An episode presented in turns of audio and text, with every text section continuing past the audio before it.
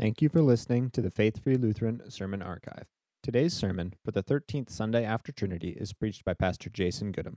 If you have questions or comments about today's sermon, please call the church office at 612 824 5527 or visit our website, faithlutheran aflc.org. Now let's join in and hear what God has to say to us today. Good morning again. Special welcome to those of you who are visiting us this morning. Grace to you and peace from God our Father and from our Lord and Savior Jesus Christ. I would at this time invite you to stand as I read the psalm appointed for this Sunday. The sermon text is taken from Psalm 26, verses 1 through 12, can be found on page 864 in your Pew Bible. Reading in Jesus' name, Psalm 26. Vindicate me, O Lord, for I have walked in my integrity, and I have trusted in the Lord without wavering. Prove me, O Lord, and try me. Test my heart and my mind.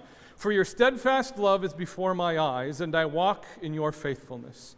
Do not sit with men of falsehood, nor I do not sit with men of falsehood, nor do I consort with hypocrites. I hate the assembly of evildoers, and I will not sit with the wicked. I wash my hands in innocence and go around your altar, O Lord, proclaiming thanksgiving aloud and telling all your wondrous deeds. O Lord, I love the habitation of your house and the place where your glory dwells. Do not sweep my soul away with sinners, nor my life with bloodthirsty men, in whose hands are evil devices, and whose right hands are full of bribes. But as for me, I shall walk in my integrity. Redeem me and be gracious to me. My foot stands on level ground. In the great assembly, I will bless the Lord. Heavenly Father, these are your words, and your word is truth. We pray that this morning that you would sanctify us in the truth that you would convict us of sin in our lives where that is necessary, and that you would comfort and encourage us with the promises of your gospel. In your name we pray. Amen. You may be seated. So, I've got a rhetorical question for you all this morning. You don't have to uh, answer it, but I will understand the answer as soon as I see the guilt on your faces anyway. Here's the question How many arguments have you won as you've been standing in the shower? You know what I'm talking about? The arguments that you run through in your head when you pin your opponent against the corner with your amazing logic and irrefutable evidence. Now, how many of those arguments would you win if you found yourself face to face with your opponent? Would you stumble over your words? Would you cower in fear and in shame? One of the morals of the story for Psalm 26 is be careful what you wish for. And it so happens that the person we might be arguing against is God. Now, it seems as though Psalm 26 has been written by David for those who feel they've been suffering unjustly. After all, a chance to appeal our case before God is exactly what we all want when things aren't going well for us, isn't it?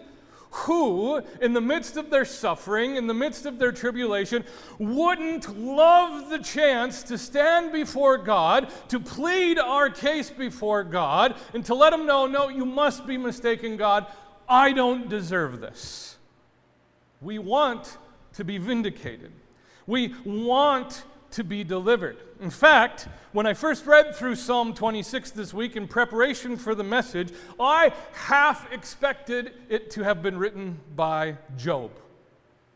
Psalm 26 is more or less exactly what Job clamors for in his book, right? And, and if anyone has suffered unjustly, it's Job. And so, don't we want to, with David, with Job, seize the opportunity and p- appeal before God to vindicate us? This is where we need to pause. And before we do any other setup, we need to understand what this word vindicate means. The word vindicate literally means to be judged rightly. Now, that gives us a little bit more opportunity to pause and think, right? Because if we were to appeal before God for our vindication, wouldn't we rather be appealing for things to go rightly for us, for our fortunes to be reversed, for things to come out as blessing rather than curse? But we've got to stop and think about what it means to be judged rightly and what it means for God to judge us rightly. And so now we have the opportunity. We have just confessed in the reading of Psalm 26 that we want God to vindicate us. So let's see how it works out. There are five sections in Psalm 26, and each one of these sections asks us to be examined before God to look for vindication. In the first section or strophe, as it's called, all we need to do is read verses 1 and 2, and they will do the heavy lifting for us. Vindicate me, O Lord, for I have walked in my integrity. I have trusted in the Lord without wavering. Prove me, O Lord, and try me. Test my heart and my mind. Now, if we're going to be vindicated, if we're going to be judged rightly by God, we have to ask Have I indeed walked in integrity? Have I trusted in the Lord without wavering? Now, already, at the beginning of this psalm, at the beginning of us making our case before God to be vindicated, you can feel the doubt and the self justification welling up inside you, can't you? Well, maybe I haven't walked in integrity all the time, and this is my favorite objection in my own mind, but I have certainly walked in integrity when I've walked in integrity, and that's got to mean something, right? How about your trust? Have you trusted in the Lord without wavering? Can you say that when the heat has been turned up, when the pressure has been put on, that your trust in God has not wavered, that you haven't crumbled under pressure? Can you do that?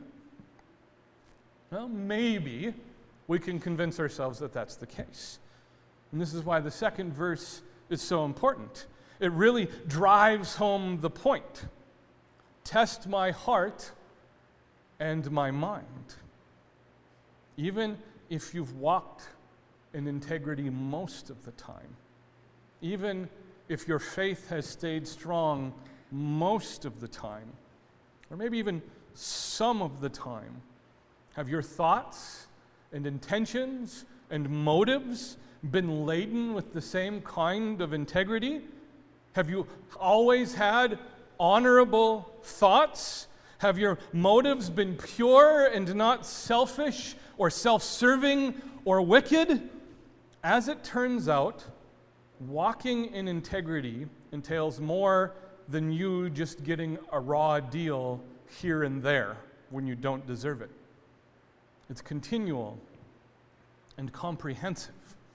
This is the thing I thought about as I prepared the sermon this week. Walking in integrity means always doing the right thing, not simply avoiding the wrong thing. I had experience a couple of weeks ago at a gas station that illustrated this for my mind, uh, in my mind, and it, and it really convicted me.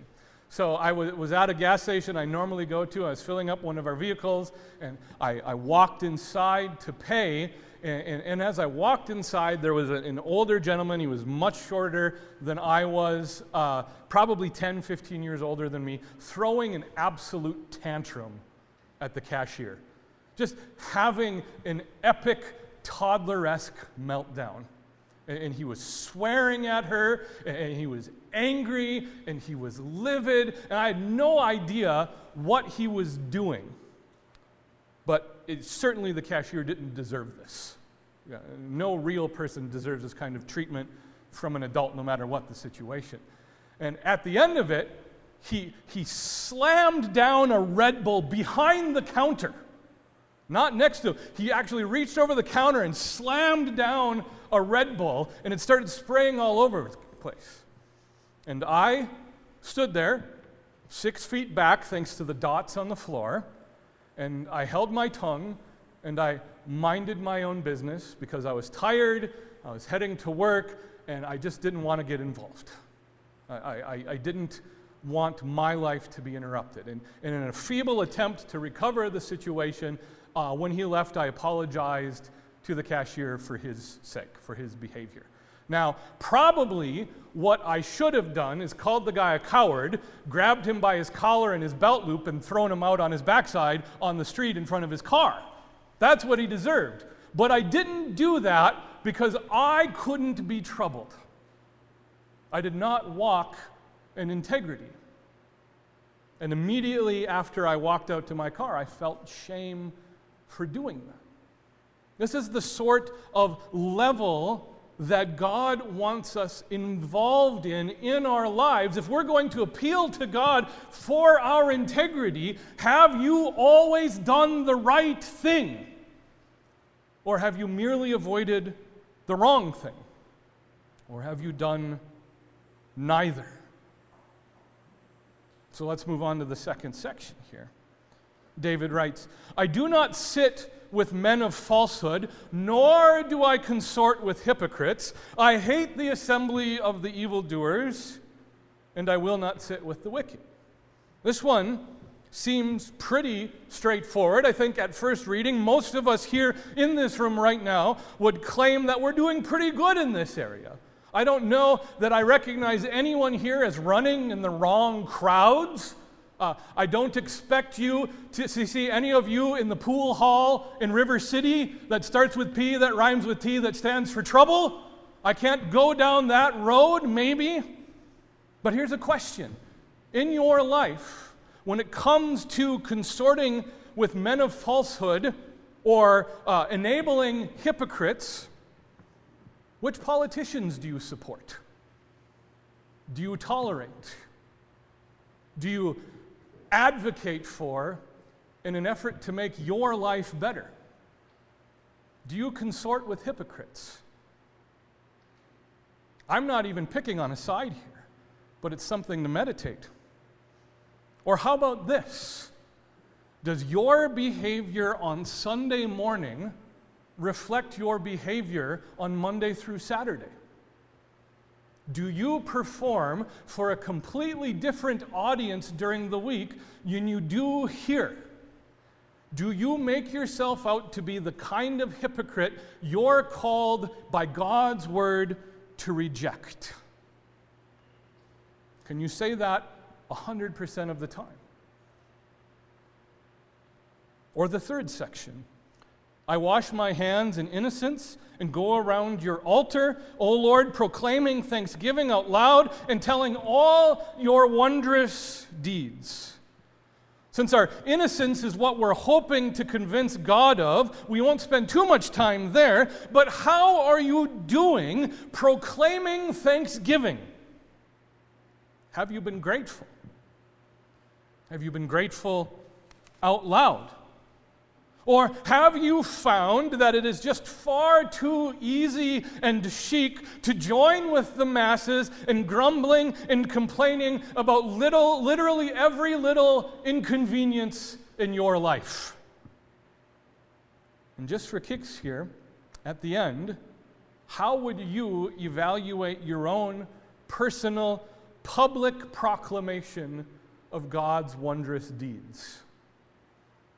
Now, I want to be careful how we think about this because I, as your pastor for more than a decade now, have proclaimed to you it's not your responsibility to tell every single person you ever encounter about Jesus. Not everyone in here is an evangelist, and that's okay. But I'm talking about the opportunities when you've had to glorify and magnify God's name. I'm talking about the opportunities you've had to be publicly grateful for God's provision have you done so? Or have you, like me, used your introvertedness as an excuse to just shy away, to go hide in a corner, to put yourself in voluntarily, voluntary and convenient solitary confinement? Or the fourth section. O Lord, I love the habitation of your house and the place where your glory dwells. Now, I'm going to go out on a limb and guess that you really didn't expect to do a serious self examination of your own church attendance this morning. After all, you're here right now. But do you love to be here? I think this is a perfect passage for Labor Day weekend. Do you love to be here right now, or would you have rather been at the lake? Do you love to be here right now, or would you have rather slept in until 10 a.m. on the unofficial last weekend of the summer? Do you love to be here right now, or would you rather, like me, be sitting in the dairy room at Costco where the temperature is 50 degrees colder than it is right now? Or how about this? Is church an inconvenience on your busy schedule? Is one hour a week just about what you can tolerate, and anything more puts the squeeze on your style? Are you so unreluctant to, or so reluctant to open up your schedule to participate and give people of your spiritual gifts that you will come on Sunday morning, but anything beyond that is too much? Do you love the Lord's house? And do you love the Lord's congregation? And do you do so joyfully? And so we've arrived at the final section of Psalm 26. And David makes before God his final appeal. And in this final appeal, I've come to believe that it's more of a confession rather than an appeal. David writes this But as for me, I shall walk in my integrity. Redeem me and be gracious to me.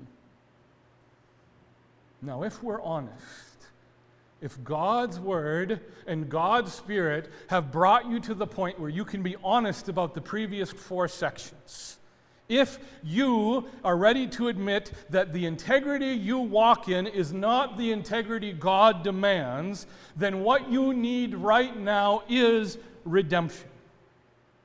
If I clamor for God to vindicate me, to judge me rightly, while I am still in my sin or in my selfishness, all I can possibly hope to receive is judgment and condemnation. This brings us back to Job, doesn't it?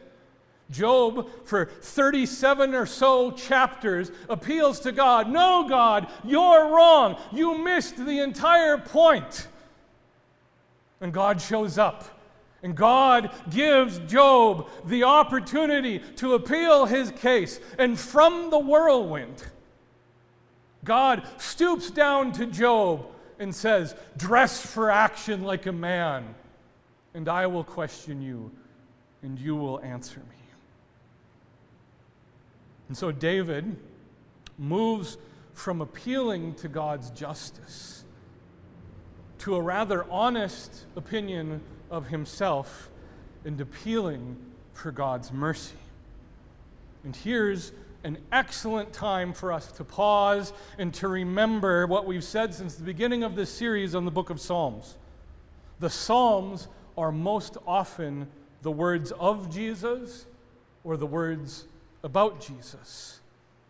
And so for us this morning, Psalm 26 works beautifully as Jesus' own prayer. And here Jesus is asking for vindication. And it makes so much more sense to us because Jesus did walk in integrity. His thoughts and his heart were pure all of the time. He walked in perfect faith and trust of God and lived a perfectly sinless life while on earth, perfectly fulfilling God's law. Jesus did not tolerate sin or hypocrisy of the men in power and authority. He did not hobnob with the rulers or celebrities or power brokers of his day. In fact, they were the ones who were most often the targets of his critiques and his rebukes, and even beyond that.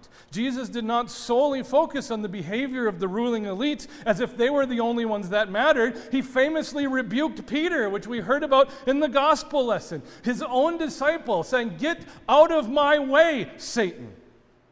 As Peter stood as an obstacle to God's mission for Jesus. Jesus was perfectly thankful to God always being careful to direct the witnesses of his miracles back to his loving Father. Jesus perfectly loved being in God's house. He loved fellowship with God. He loved being around God's people. He stayed in the temple as a 12 year old rather than return home with his family. He angrily cleansed the temple of the money changers. And he had compassion for those who wanted a renewed fellowship with God and He helped them frequently, and He helped them perfectly. And for all this, for all of this truth and beauty, for all of His kindness and humility, for all of His gratefulness and the clarity of His words, Jesus was crucified. He was beaten and whipped and mocked and scorned. He was hung on a cross by sinners just like you and me. And so that's why it's important for us to see and hear this prayer of Jesus. Jesus, as he hung from the cross, crying out with King David's words, Vindicate me. But as Jesus prays for vindication, as Jesus cries out to God the Father, he's not crying out for God to smite his enemies. He's not crying out for God to snuff us out. He's crying out for his work of redemption to be judged rightly. For God to see what Jesus has done for you and for me, and to receive that and to joyfully apply it to us. Jesus wants you and me and the whole world to know that what he has done, that what he experienced unjustly, unfairly, is something he has done for you so that God might not only be gracious and merciful, but that he might be just. And so, our prayer this morning this is the same prayer that Jesus prayed and that David prayed. We cry to God to vindicate us, but not so that we might get a bigger piece of the pie, not so that we can give the short end of the stick to someone else. We cry to God to vindicate us because of Jesus, that He would judge rightly, that He would judge our sins on Jesus Christ, that he would judge our death as Jesus' death, and that in looking at us because of Jesus, he would judge not guilty, and that he would judge righteous. Our prayer is that vindicated. And because of Jesus, because of his death, and because of his resurrection and because of his redemption, you are vindicated. And because in all of those areas that we described, areas where we must all recognize that we've failed, in those areas, God looks at you. He looks at your integrity. He looks at your response to the wicked and the hypocrites. He looks at your thankfulness he looks at your love to be in his house and hear his word, and he sees Jesus in your place. And in return, and because of this, you are forgiven. You are granted by God eternal life, and you now are free to do all of these things joyfully to respond and to be the person who asks God to be vindicated. Amen. And now may the peace of God, which surpasses all understanding, guard your hearts and your minds in Christ Jesus our Lord. Amen.